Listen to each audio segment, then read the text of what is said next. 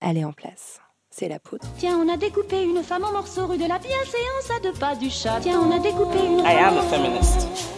Je vous obsède avec une constance Je ne me suis pas conduit d'une façon, même conduit d'une conforme à ce qu'on attend d'une jeune fille d'abord et d'une femme ensuite. I'm sorry that I didn't become the world's first black classic pianist. C'est enfermant pour tout le Le monde. droit de se regarder en face, le droit de se ramasser la Je crois gueule. qu'une femme qui existe dans son temps, à l'intérieur de son temps, n'a pas marque Bienvenue son entre subjectivité et révolution. la Boum. poudre. When you need mealtime inspiration, it's worth shopping Kroger, where you'll find over 30,000 mouthwatering choices that excite your inner foodie. And no matter what tasty choice you make, you'll enjoy our everyday low prices, plus extra ways to save, like digital coupons worth over $600 each week. You can also save up to $1 off per gallon at the pump with fuel points. More savings and more inspiring flavors make shopping Kroger worth it every time. Kroger, fresh for everyone. Fuel restrictions apply. Je suis Lorraine Bastide et aujourd'hui, je reçois Kautar Archi. Peut-être que pour la catégorie euh, genrée, c'est différent. Peut-être qu'on peut réussir euh, à habiter la catégorie euh, de genre de manière euh, plus, souple, de manière plus changeante, de manière beaucoup plus fluide que les catégories raciales. Les catégories raciales, c'est des catégories qui sont profondément négatives. Je vous parle d'un jeudi où l'on attend pour 18h une annonce gouvernementale qui nous dira ce qu'on a le droit de faire ou de pas faire le soir et le week-end. Comme la plupart des Françaises et Français, je suis partagée entre la résignation et la rage, le fatalisme et l'inquiétude. À cause de ça, de ces informations fluctuantes, flippantes sur la pandémie qui décime nos aînés et nos proches les plus fragiles depuis plus d'un an, j'avoue que je consulte un peu moins les médias qu'avant. Moi qui vis sous perfusion d'infos depuis plus de 25 ans, j'ai remplacé les flashs radio du matin par des playlists, désinstallé les réseaux sociaux de mon téléphone et rationalisé ma consultation des sites de médias auxquels je reste abonné. Ce qui ne m'empêche pas d'entendre monter une petite musique de plus en plus angoissante. Rien que là, cette semaine, les attaques contre Assa Traoré se sont multipliées. Mediapart a révélé un courant néo-nazi au sein de l'armée française. La loi sécurité globale s'apprête à passer au Sénat, donnant des pouvoirs colossaux à la police. Et cerise sur le gâteau, Manuel Valls annonce qu'il fera son retour en 2022. Bref, pendant qu'on cause ou qu'on ne cause pas du Covid-19, le racisme d'État continue sur sa lancée. Heureusement, mon invitée, la sociologue Kautar Archi, reste, elle, pleinement connectée à l'actualité, pleinement ancrée dans le présent, vivement consciente des enjeux du moment et de la nécessité de porter haut et fort, partout où elle le pourra, la pensée féministe intersectionnelle.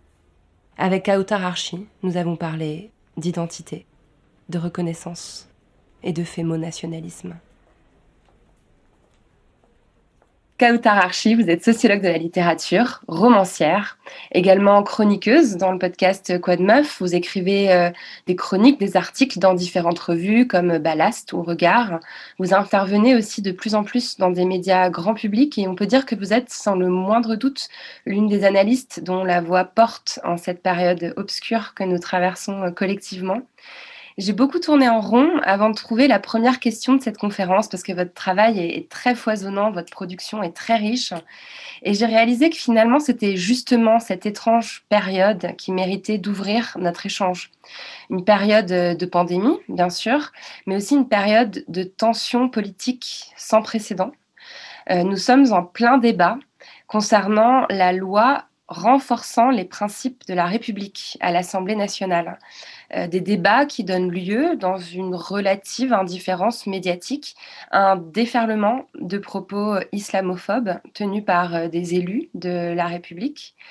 Parallèlement euh, à ce déversement de, de, propos racistes, on voit aussi continuer de se déployer dans l'espace public, notamment sur les réseaux sociaux, la prise de parole des femmes sur les violences sexuelles, mais aussi des victimes de racisme qui, dans le sillage des grandes manifestations de cet été, continuent de dénoncer le caractère systémique de la domination raciale. Vous êtes au cœur de cette question en tant qu'experte de ces questions-là, mais, aussi en tant que personne concernée par ces questions. Et je me demandais comment vous la caractérisez, cette période qu'on traverse. Bonsoir à tous et à toutes. Je suis très heureuse d'être avec vous. Merci beaucoup pour cette invitation en ces temps difficiles.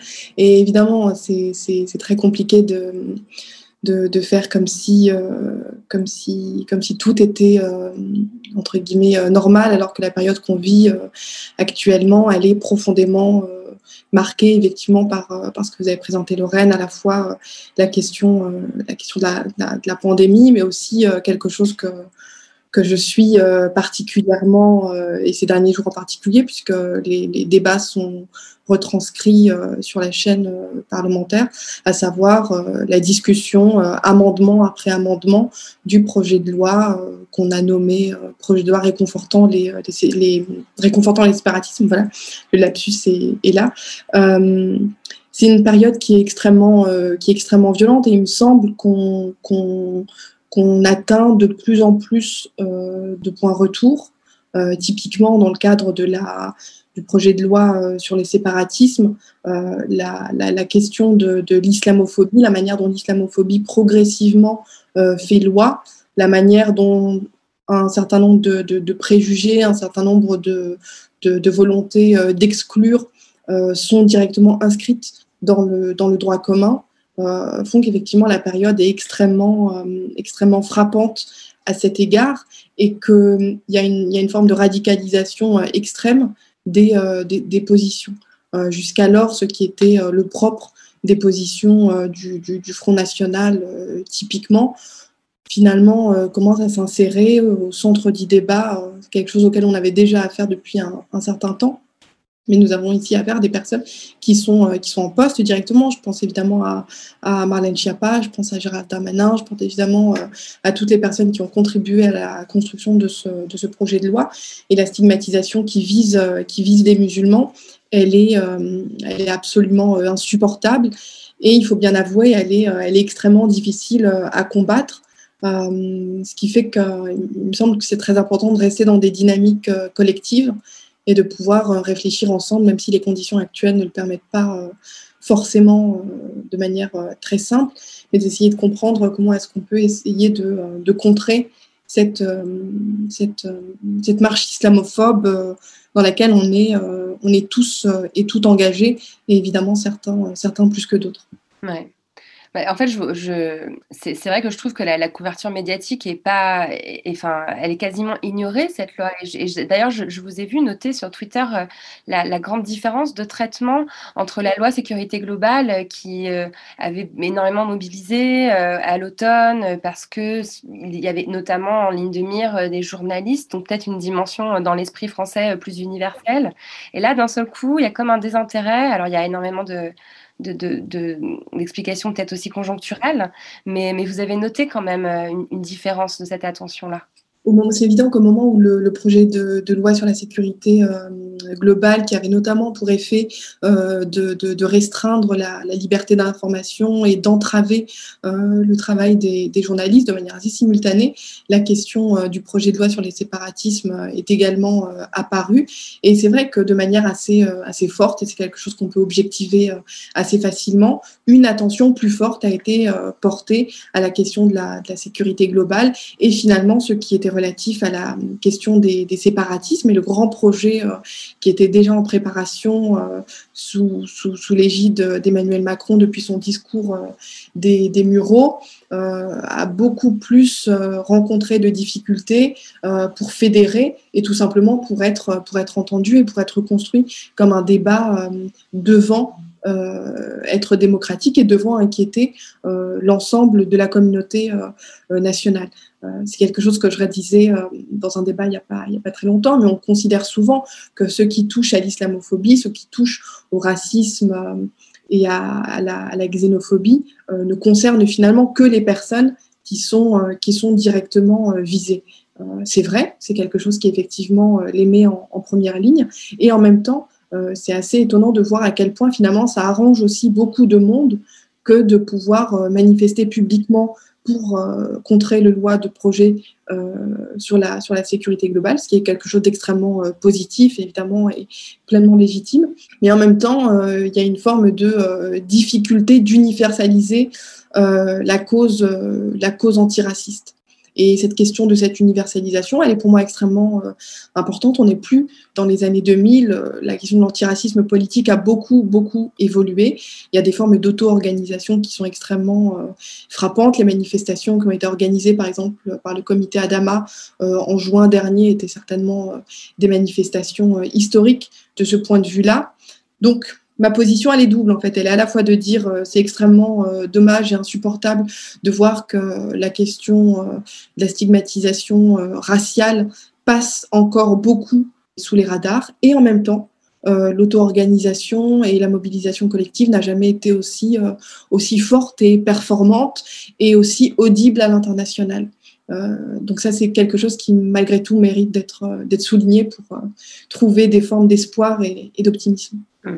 Mais en tout cas, voilà, je voulais quand même qu'on ouvre là-dessus. J'invite vraiment euh, tout le monde à s'informer euh, sur cette loi. tout ce que j'ai trouvé euh, d'assez complet, c'est un article du Monde qui répertorie la plupart des amendements qui ont été déposés. C'est ça qui est insupportable en fait. Hein. Il y a eu 1721 amendements qui ont été déposés, donc il y a vraiment de tout, tous les délires, voilà, de d'interdiction du, du, port du voile musulman dans tous les lieux possibles ont été posés, dans la salle de sport, etc. Enfin, c'est délirant.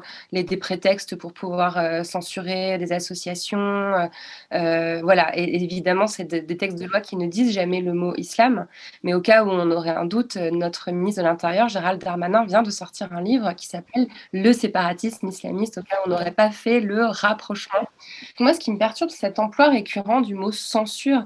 Euh, censure, c'est pas un mot anodin. Enfin, la, spécialiste de l'art et de la culture que vous êtes, ne, enfin voilà, vous, devez savoir mieux que quiconque que c'est un mot qui a frappé euh, très violemment dans, des dictatures dans le monde entier, des artistes et des créateurs. Là, on, ne parle pas du tout de la même chose. Et j'ai l'impression qu'il y a une sorte de spécificité française, c'est-à-dire que dès qu'une critique est émise sur un objet culturel, qu'il s'agisse d'un livre, d'un dessin ou d'un film, d'un seul coup, on hurle à la censure, alors qu'on peine à qualifier de censure. En revanche, euh, la suspension des comptes féministes qui posent la question simple de pour, comment fait-on pour que les hommes cessent de violer?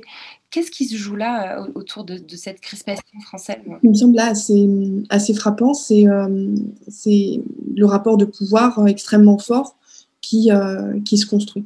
C'est-à-dire qu'à partir du moment où un discours est déployé, le discours, il a une valeur qui effectivement est relative et elle est à rapporter à la puissance sociale, on pourrait dire, du, public ou du personnel ou des individus qui tiennent ce, euh, public-là.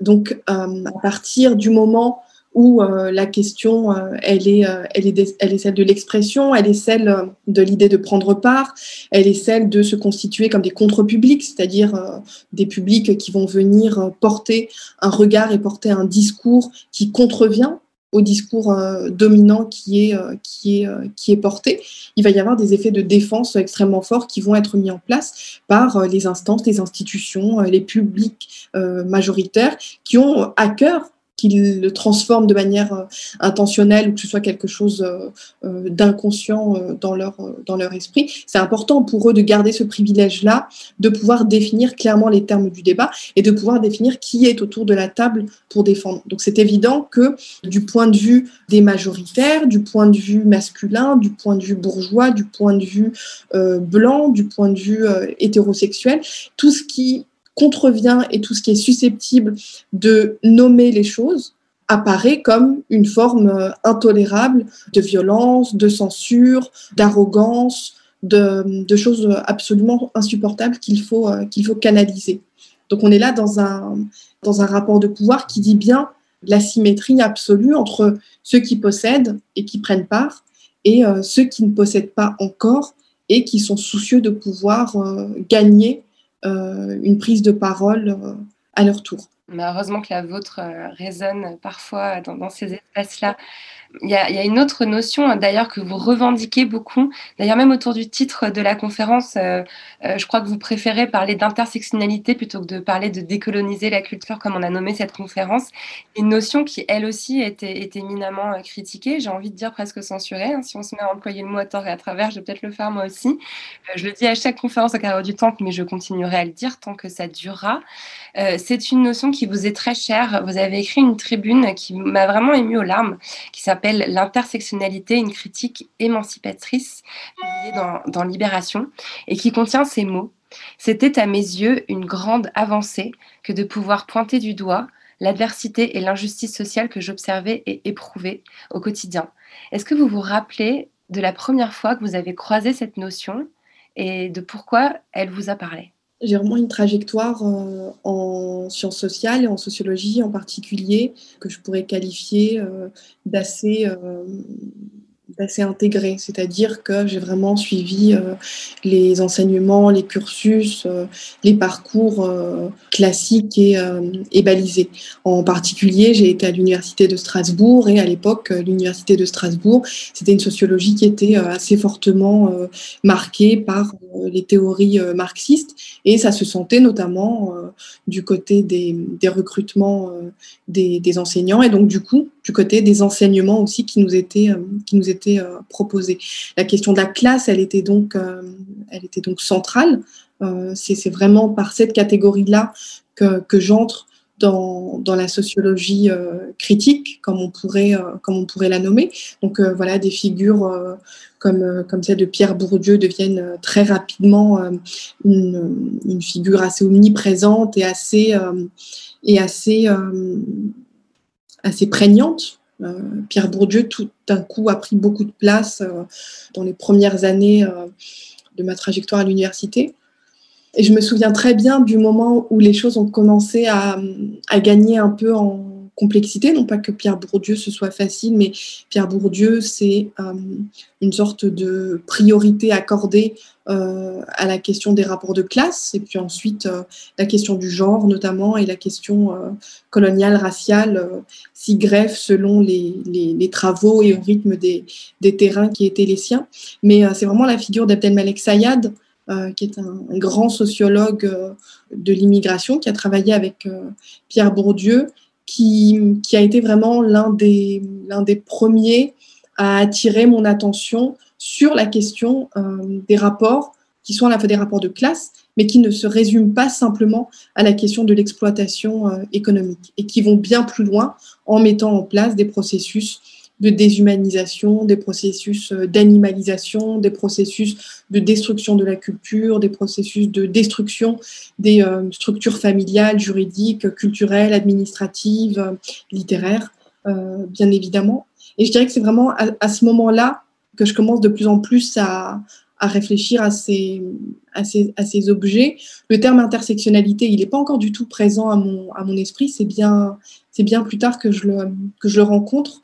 Mais disons que c'est vraiment au croisement des théories d'Abdelmalek Sayad que tout d'un coup, euh, la, question, euh, la question algérienne, pour aller extrêmement vite, va apparaître dans, mon travail comme étant, comme étant centrale. Vous avez compris la notion avant de l'avoir euh, nommée. En tout cas, elle était présente dans les travaux de Sayad, et puis Sayad était extrêmement clair, extrêmement euh, pertinent pour, euh, pour expliquer ces, ces choses-là. Le texte La double absence, par exemple, euh, qui parle de la, de la trajectoire des, des immigrés en demandant notamment à ce que la trajectoire des immigrés ne commence pas simplement au moment où ils franchissent les frontières de la société d'accueil, mais qu'elle soit aussi considérée à partir du moment où ils, ils, quittent leur propre société, la société d'origine.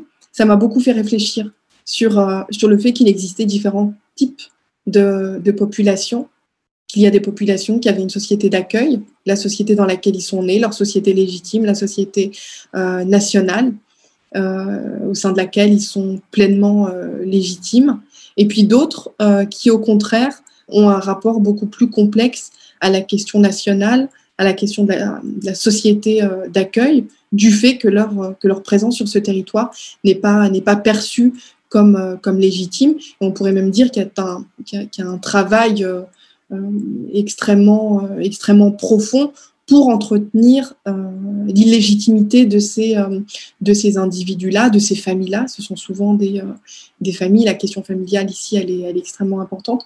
Donc voilà, c'est vraiment à partir de ces, de ces intuitions, de ces lectures, de ces enseignements que, que je me suis petit à petit intéressée à ces, à ces questions, évidemment. C'était comment de grandir à Strasbourg, Kautararchi C'était J'étais heureuse le jour où j'ai quitté Strasbourg pour venir vivre euh, ah oui? Ouais, j'étais contente.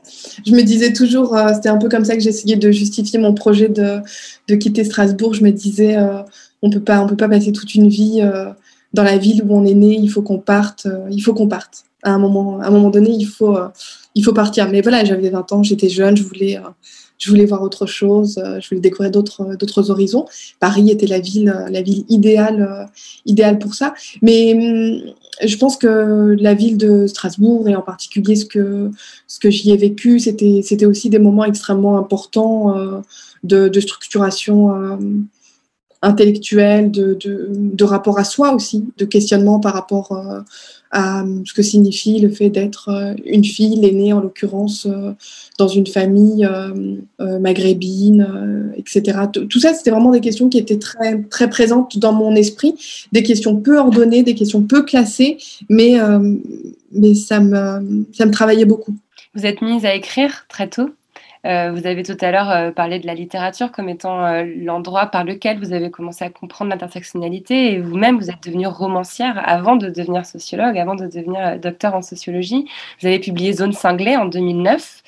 vous aviez 22 ans, si je ne me trompe pas.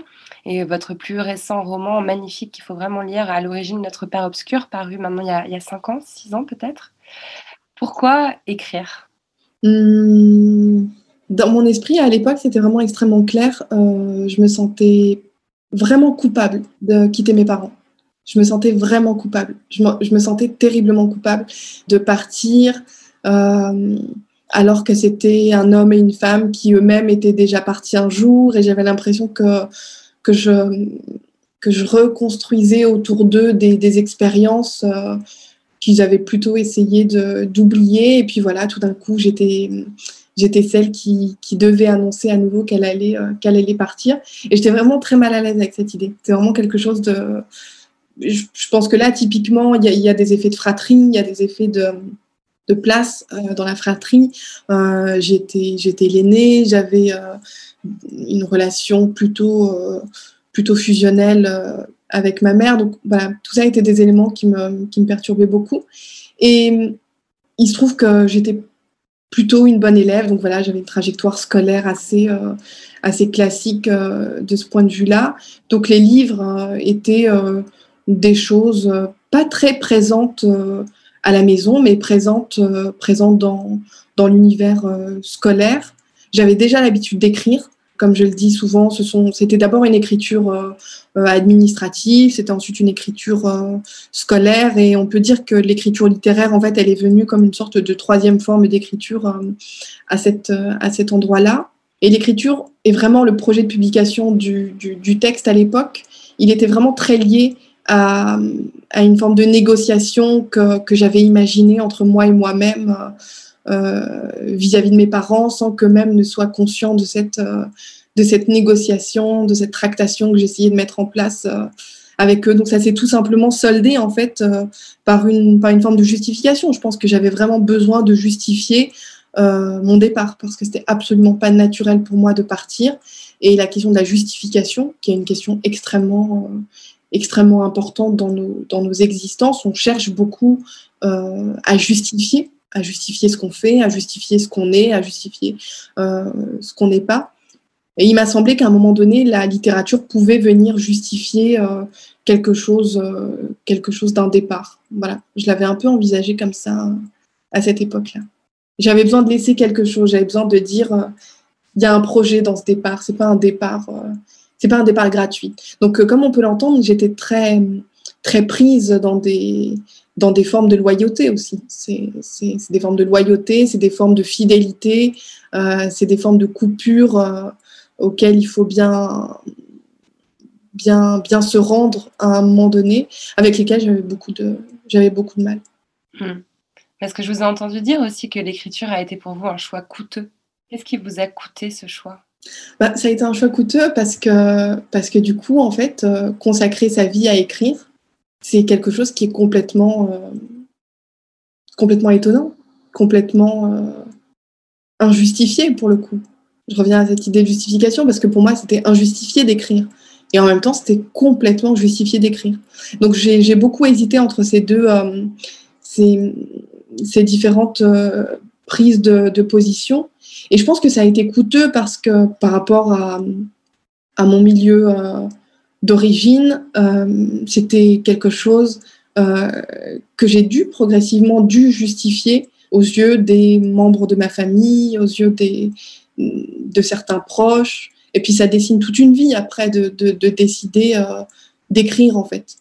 Ça, ça, ça brise un rapport au temps, ça brise un rapport euh, à l'espace, euh, ça brise un rapport euh, à la définition de ce qu'est une femme par rapport à la question du mariage, par rapport à la question des enfants, par rapport à la question du rapport à l'argent aussi, de manière, de manière évidente. Donc toutes ces questions-là étaient vraiment des questions qui, qui m'apparaissaient au départ sans aucune importance, parce que je me disais, une fois que je serai partie, les choses seront réglées.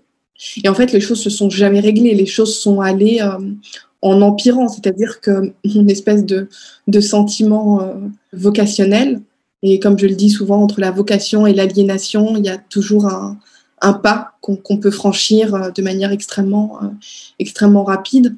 c'est quelque chose avec lequel j'ai jamais été extrêmement extrêmement à l'aise. Donc, c'est beaucoup de jeux de composition, c'est beaucoup de jeux de, de justification à moi-même de, de cette forme de vie-là, euh, avec laquelle parfois je suis très à l'aise et puis avec laquelle parfois, au contraire, euh, je me dis, mais finalement, euh, peut-être qu'il aurait fallu construire les choses autrement, peut-être qu'il aurait fallu faire d'autres choix. Je rejoue beaucoup le match dans ma tête, je rejoue beaucoup de matchs, je rejoue tous les matchs. C'est pas forcément une bonne chose, mais mais Vous n'avez fermé aucune voie, c'est ça aussi que je trouve euh, fascinant dans votre euh, rapport à l'écriture, c'est-à-dire qu'il y a une écriture artistique, littéraire, enfin vos romans, c'est des romans, euh, la fiction, c'est de la littérature, et puis il y a aussi votre travail universitaire et votre travail aussi d'actrice, militante, politique, avec les, tribunes que vous publiez, donc peut-être que c'est aussi pas le choix le plus facile du monde que vous avez fait d'arriver à occuper tous ces espaces avec autant, autant de, de talent en plus. J'ai beaucoup écouté vos interviews ces dernières années. Euh, j'ai notamment réécouté celle que j'ai faite de vous il y a deux ans dans la vente sur France Inter. Euh, et il y a quelque chose qui revient souvent, et d'ailleurs ça vient de revenir quand je vous demande de parler de votre enfance, vous me parlez du moment où vous avez quitté l'enfance, et vous semblez souvent rechigner à vous définir à vous assigner une identité, euh, qu'il s'agisse d'une identité de femme, de femme nord-africaine, de fille, de parents marocains.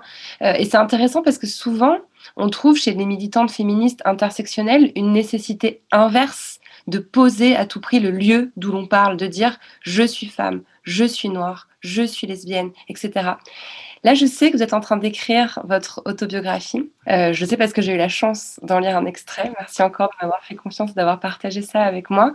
Et dans cette autobiographie, je me suis dit, en fait, elle avait besoin de 300 pages pour répondre à cette question euh, de l'identité. Euh, je pense que beaucoup de, choses sont liées à, aux trajectoires personnelles et aux trajectoires familiales qu'on peut, euh, qu'on peut connaître. Et disons que je pense avoir euh, un rapport effectivement à ces catégories-là, à ces formes d'auto-catégorisation, qui n'est pas forcément un rapport tranquille, en disant que c'est pas un rapport tranquille, euh, c'est pas tant, moi qui serait, euh, qui serait intranquille par rapport à ces questions-là, mais c'est la catégorie elle-même en fait, qui n'est pas une catégorie stable et qui n'est pas une catégorie euh, qu'on peut habiter euh, tranquillement.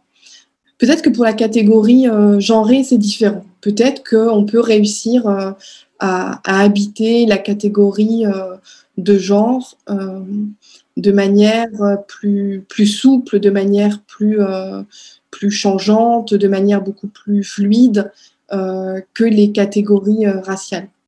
Les catégories raciales, c'est des catégories qui, sont, qui sont profondément négatives.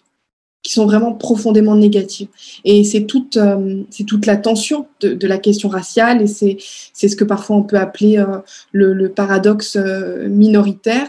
C'est que pour ne plus être traité en tant que, je dois me présenter en tant que.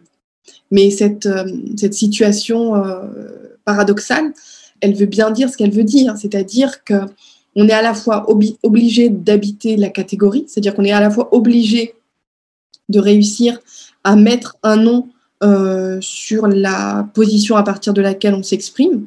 Et là, en l'occurrence, c'est évidemment euh, la position d'une personne qui est susceptible, dans certaines situations, d'être frappée par des formes euh, de, de, discrimination ou par des formes euh, d'ethnicisation euh, ordinaire, comme on dit aussi. Et en même temps, euh, la revendication de cette catégorie, elle peut pas aller sans revendiquer de vouloir euh, cette même catégorie euh, la détruire et l'anéantir. C'est ça qui est extrêmement compliqué avec, euh, avec la question des, des catégorisations. Je ne peux, pas, je, je, peux pas me satisfaire uniquement de la, de la situation, de la catégorisation ou d'identification racisée, par exemple. C'est une, une, catégorisation qui, évidemment, politiquement est absolument nécessaire, elle doit réaliser le travail qui est le sien, c'est-à-dire euh, de nommer euh, l'innommable, a fortiori dans une société comme la société française qui est fondée sur une forme de cécité euh, absolue à la question raciale.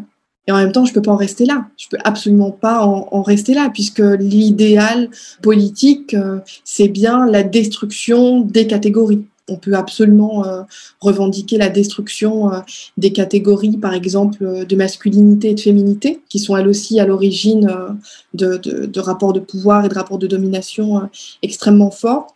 Mais il me semble que la question de, race, elle est encore plus complexe, du fait que c'est une catégorie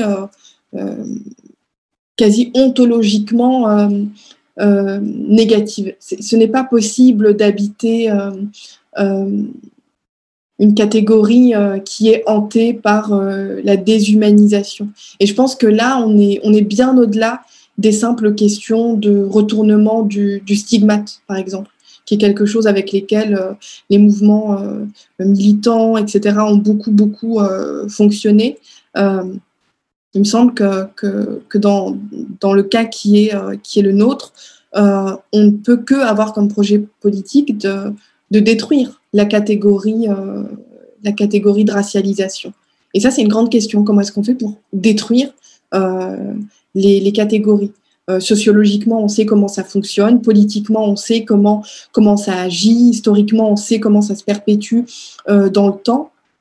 On sait moins bien euh, comment est-ce qu'on détruit une catégorie, comment est-ce qu'on brûle une catégorie, comment est-ce qu'on fait disparaître quelque chose d'aussi euh, surpuissant que, euh, que, cette perception, que cette, euh, que appréciation? Donc c'est quelque chose qui, voilà, sur lequel j'essaie de réfléchir. Qu'est-ce que ça voudrait dire détruire une catégorie, une catégorie sociale?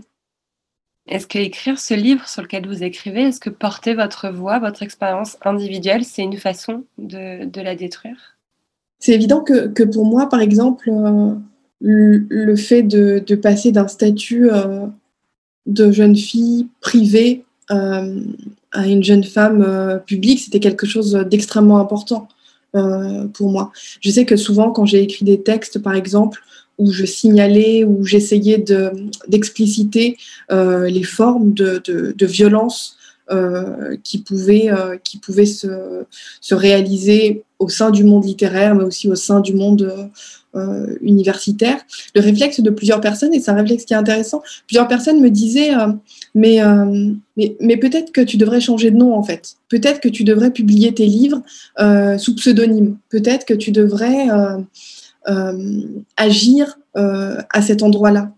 Et c'est quelque chose qui est en, contradiction euh, absolue avec, avec le projet qui est le mien, mais qui est un projet, il me semble, qui est, qui est porté par de plus en plus de, de, jeunes femmes euh, racisées euh, à, à l'heure actuelle, à savoir euh, d'occuper l'espace public et de prendre la parole politiquement et de prendre part au débat en leur propre nom. Et ça, je pense que c'est quelque chose qui est extrêmement, euh, qui est extrêmement euh, important. C'est-à-dire que pendant beaucoup d'années, euh, voire même de, siècles, un, régime l'emportait. C'était le, régime du silence. Et le régime du silence est souvent un régime, un régime d'image. La, la, période coloniale a été une période où, euh, les femmes euh, euh, soumises à, la domination et masculine et à la domination impérialiste ont été des images, des images photographiées, des images peintes, des images décrites dans les romans orientalistes, etc. Et c'est évident que la venue vers la question de la parole, la venue vers, la voix, le fait de trouver euh, sa voix, c'est quelque chose euh, qui est euh, absolument nécessaire pour pouvoir perturber, pour pouvoir briser l'équilibre dominant qui est tel qu'on le, qu'on le connaît.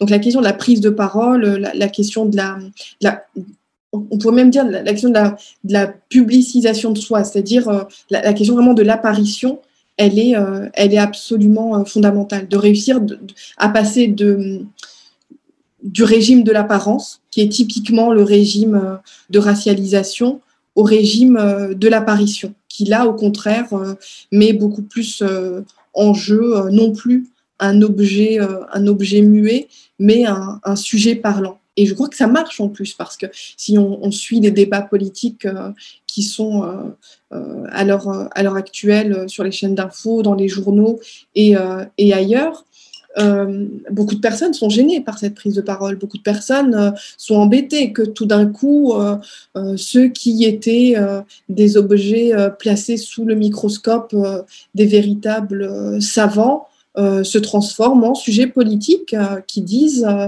nous allons raconter notre propre histoire, nous allons raconter les choses telles que nous les avons analysées. Et nous revendiquons nous aussi un statut de chercheur, un statut de savant, un statut de connaissant un statut de producteur euh, de contenu euh, intellectuel. Et ça, c'est extrêmement gênant. C'est extrêmement gênant quand, quand ce sont des femmes. C'est quelque chose sur lequel on a beaucoup, beaucoup écrit, mais c'est aussi quelque chose qui est extrêmement gênant quand ce sont des gens à qui on ne promettait aucun avenir aucun avenir social et aucun avenir quasi, quasi biologique, quasi, quasi vivant. Donc c'est quelque chose effectivement qui pour moi est, est très important en, glissant vers cette idée de, prise de parole et, d'atteindre le statut d'apparition et parlante, on, touche à la langue. Et la langue, c'est le premier domaine de recherche que vous avez investi euh, à travers euh, votre thèse, euh, qui a été élargie, qui a donné en fait un peu plus tard hein, cet essai Je n'ai qu'une langue et ce n'est pas la mienne, que je recommande vraiment vraiment de lire.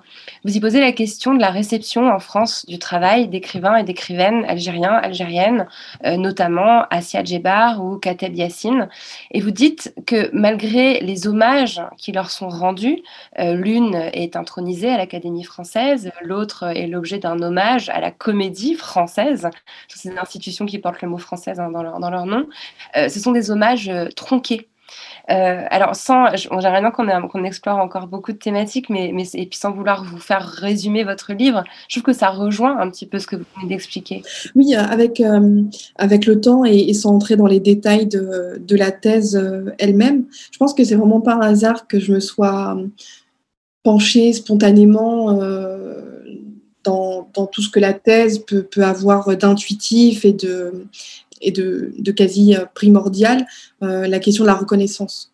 Je pense que c'est quelque chose qui me travaillait, euh, qui me travaillait beaucoup. C'est la question de, de, l'appartenance aussi aux institutions, c'est la question de des manières par lesquelles on réussit à se constituer comme groupe légitime.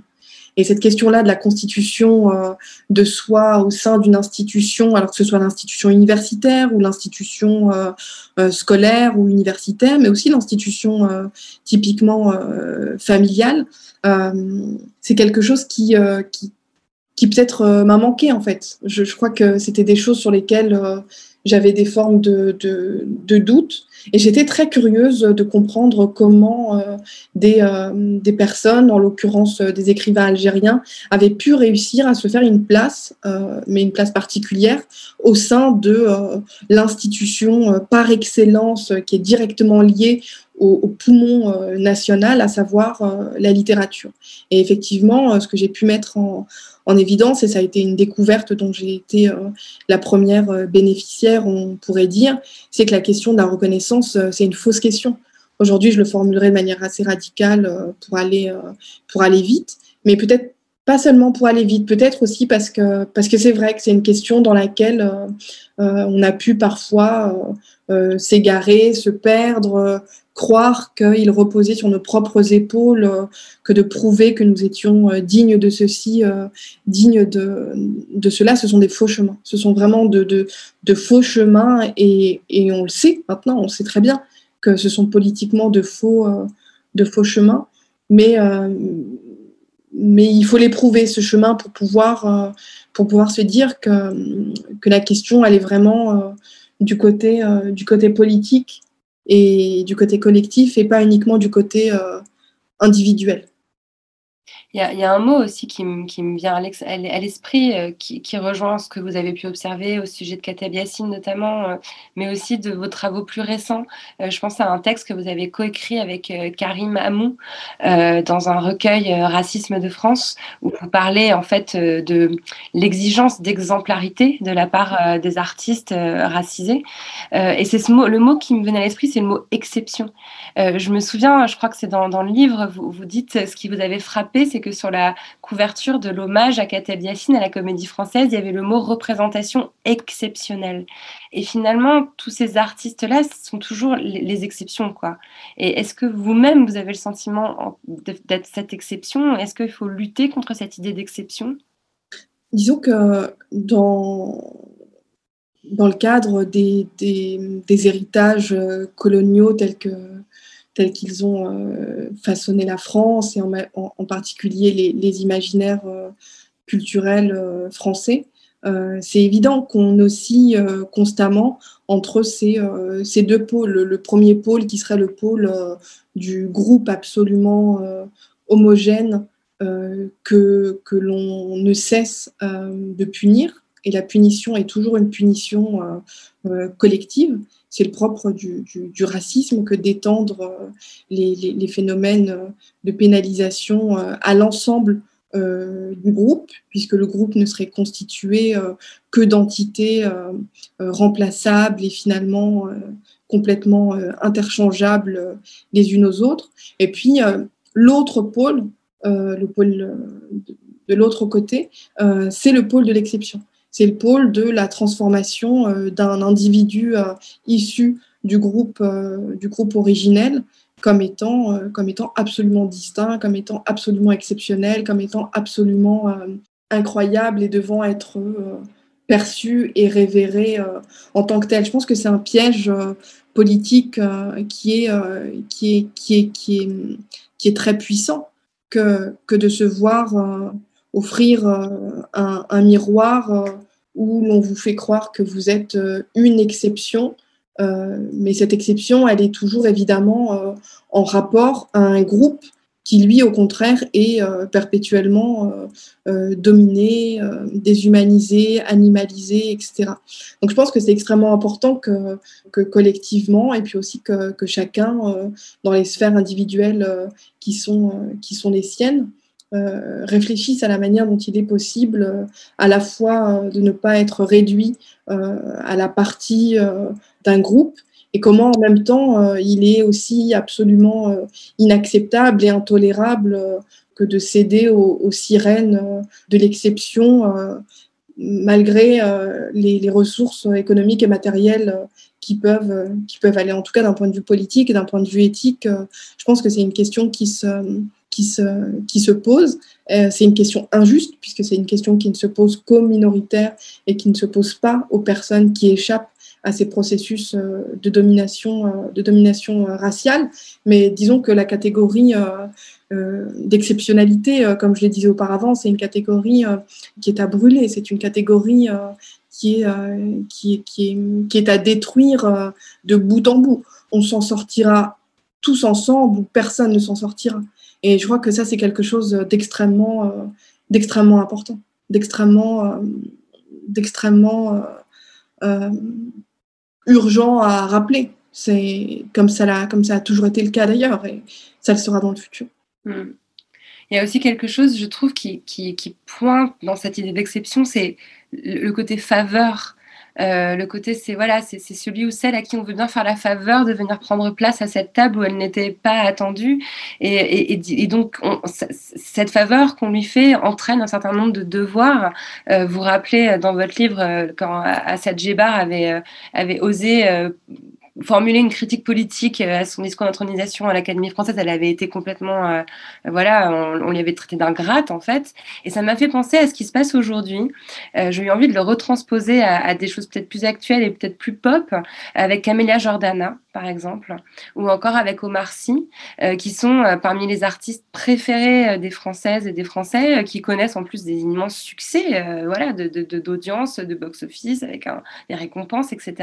Mais à qui on ne pardonnent pas, euh, qui devront toujours, toujours jongler avec les prises de position euh, qu'ils et elles ont pu avoir, notamment auprès d'Assa Traoré. Euh, quel est le mécanisme qui se joue là? Est-ce que c'est le même mécanisme? Ce qui est vraiment intéressant, c'est que on est euh, dans des trajectoires euh, euh, du côté de Camélia Jordana ou du côté de Marcy, qui sont des carrières plutôt réussies, plutôt favorables, plutôt, plutôt ascendantes. Et effectivement, on voit bien à quel point, dès qu'une prise de position en faveur des groupes subalternes est, marquée, immédiatement, retombe sur ces deux, euh, sur ces deux personnes-là, mais on pourrait en citer euh, bien d'autres aussi, des formes de rappel à l'ordre symbolique de leur statut, minoritaire. ça dit bien à quel point la, domination raciale, lorsqu'elle croise des formes de, de parcours, de parcours sociaux ascendants, euh, on, parle souvent de, de, transfuge, de transclasse, ce vocabulaire extrêmement euh, euh, à la mode actuellement. en vérité, ce sont des trajectoires qui sont beaucoup, beaucoup plus précaires que ce que l'on veut bien, euh, bien croire. Alors, euh, les, positions de Camélia Jordana ou de, de Marcy en particulier euh, sont, sont, plus, sont plus solides parce qu'elles sont intégrées à des univers musicaux et cinématographiques où les choses bougent, bougent énormément et où aussi la question du pouvoir économique et du pouvoir d'attraction commerciale n'est pas, pas du tout négligeable. Mais ça veut bien dire que quelque chose repose sur leur prise de position euh, politique. Et qu'en étant ce qu'ils sont, en étant euh, ce qu'ils semblent être, euh, un homme noir et une femme jeune racisée, ce qu'on leur accorde est en vérité toujours accordé sous condition. Et il me semble qu'il y a là quelque chose d'extrêmement violent que d'être à chaque fois rappelé au fait que si on vous aime, on vous aime sous condition on peut rapporter ça de manière très simple euh, à un rapport, euh, une relation euh, entre un homme et une femme ou entre des membres proches. Dès lors que quelqu'un, dès lors qu'une personne vous rappelle que ce qu'elle a pour vous, elle l'a, mais à condition, il y a évidemment une sorte de, de sentiment de, de, blessure, de, déchirure qui est absolument insupportable.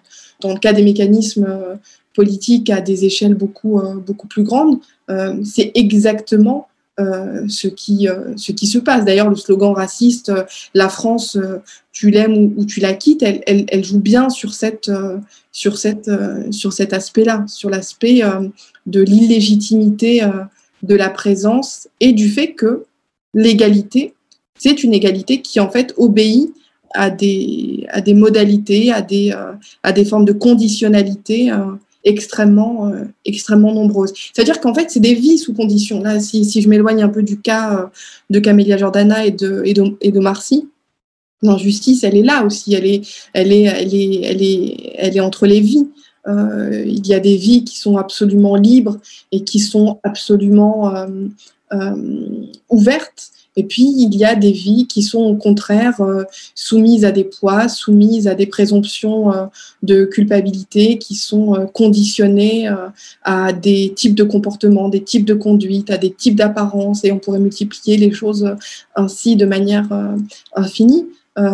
au final, c'est plus une vie. Au final, tout ça, c'est plus une vie. Au final, tout ça, ça, ça peut plus dessiner une existence saine et juste dans un espace euh, qui se prétend démocratique comme, euh, comme la France euh, le, prétend. Donc au-delà même des, des, cas des artistes, l'ensemble des, des, populations subalternes sont tous les jours rappelés au fait que beaucoup de choses leur sont données, mais elles leur sont données à condition que si la condition n'est pas remplie, euh, la chose leur sera, leur sera reprise. Et ça, c'est quelque chose qui est évidemment absolument euh, insupportable. Ça me faisait penser, il y a plein de choses qui me sont venues en vous écoutant parler. Ça me faisait penser euh, à ce que dit Anan Karimi aussi sur la bonne et la mauvaise féminité. Enfin voilà, il y a les bons et les mauvais subalternes. Et ça m'amène aussi directement au dernier thème que je voulais explorer avec vous, même si on approche dangereusement de la fin de la conférence, euh, c'est le thème du fémonationalisme euh, que vous avez euh, exploré dans un excellent article que je recommande vraiment à tout le monde de lire parce que c'est limpide, qui s'appelle Marlène Schiappa, le fémonationalisme et nous, qui est paru sur le site Ballast. en quelques mots, c'est quoi le fémonationalisme?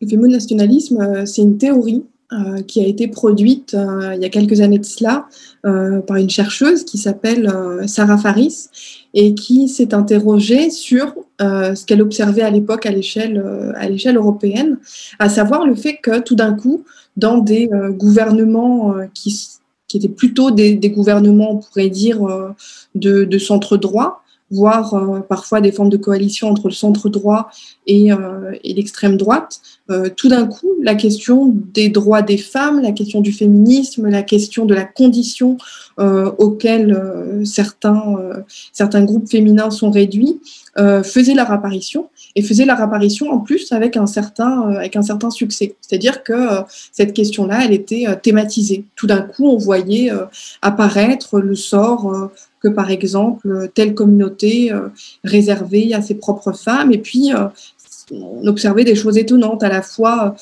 des discours de centre droit ou d'extrême droite très violents à l'égard des populations migrantes masculines et des discours, voire parfois des protocoles législatifs plutôt euh, en faveur, se disant plutôt euh, comme une aide apportée aux, euh, aux groupes migrants féminins. Et c'est cette distinction en fait entre le sort réservé aux, femmes en situation de, migration et le sort réservé aux hommes en situation de, migration, mais aussi on peut, on peut aussi penser la question à, l'intérieur du corps national, qui tout d'un coup a fait réfléchir Sarah Faris sur cette, euh, cette convergence euh, des idées euh, féministes et des idées racistes. Et c'est la question centrale qu'elle pose, c'est-à-dire comment se fait-il que les idées féministes soient des idées perméables au racisme et perméables à la violence, à la violence coloniale, à la violence du Nord global sur le Sud global. Donc voilà, ça, ça, draine un peu toutes ces, toutes ces questions-là. Et au moment où j'ai écrit euh, cet article, euh, la figure de Marlène Schiappa était une figure qui était déjà euh, bien identifiée pour ceux et celles qui suivent la, la, politique de près, notamment la campagne présidentielle qui avait été celle d'Emmanuel Macron. Mais on a vu surtout très, très rapidement surgir dans la bouche de, de Marlène Schiappa un discours qu'on pourrait effectivement qualifier de fémo-nationalisme, au sens où l'argument féministe qui était avancé visait moins à défendre euh, les droits euh, des femmes en situation de migration ou en situation euh, de racisation en France qu'à justifier le sort réservé aux hommes perçus comme étrangers ou perçus comme musulmans ou perçus comme euh, noirs ou comme, euh, comme, comme illégitimes sur le territoire français. Kautararchi, c'est pour quand la révolution? C'est à chaque instant. C'est à chaque instant. Je pense qu'on a, a été bercé faussement, encore une fois, par l'idée qu'il y a un grand soir qui allait bientôt, bientôt surgir. Sauf que, sauf qu'on sait bien maintenant que c'est pas comme ça on sait bien que maintenant c'est pas comme ça et en plus euh, on sait bien que les échelles ne sont plus euh, ne sont plus du tout celles, euh, d'il y a 10 ans ou celles d'il y a 20 ans. Donc quand je vois tout, l'intérêt que, que, des, que des médias étrangers, que des, que des, que des collectifs internationaux portent à ce qu'il se passe en France, euh, par rapport à la question du féminisme, par rapport à la question du racisme. Je me dis que, euh, peut-être euh, quelque chose est à jouer de, de, révolutionnaire à, à, cet endroit-là. Il y a des formes sûrement d'internationalisation des, des, combats qui sont déjà, qui sont déjà bien à l'œuvre, qui peuvent peut-être tout d'un coup ouvrir des voies, des voies supplémentaires. Donc, je ne sais pas exactement pour quand c'est la, la, révolution, mais en tout cas, à voir comment comment se comportent les députés actuellement, euh, soir après soir, euh, au, Parlement, mais aussi au Sénat, avec la question de la, de la PMA. Euh, je pense que la révolution a déjà commencé. Elle est déjà, elle est déjà là. On y est. Tous les matins au petit déjeuner. Exactement. C'est tout à fait ça. Qu'est-ce que ça évoque pour vous, la poudre? La poudre, qu'est-ce que ça évoque? Ça évoque c'est étonnant hein, ce que je vais dire, mais quand, à chaque fois que quelqu'un dit euh, la poudre ou quelque chose comme ça, ça me fait toujours penser au, au bâton de maquillage euh, euh, que, que j'utilisais quand, quand j'étais toute petite et que je partais en vacances avec mes parents au Maroc. Et il y avait toujours des bâtons de poudre noire que les femmes mettaient sur leurs yeux et j'en mettais, et c'était affreux parce que j'en mettais dans mes yeux, mais on pleurait. Ça, je, voilà, je, ne savais pas euh, comment on utilisait ça, mais en tout cas, c'était un, petit bâton voilà, de poudre noire euh, qui, servait, euh, qui servait à se maquiller, qui servait à noircir le regard. Et je trouve que c'est quelque chose de, qui, qui, marche bien, qui, qui fonctionne bien, d'avoir d'avoir de, de, la dynamite dans les yeux, dans la bouche, dans le cœur. ça, ça fonctionne. C'est une bonne, c'est une bonne manière d'être, je crois. Merci beaucoup, Kautar. Merci.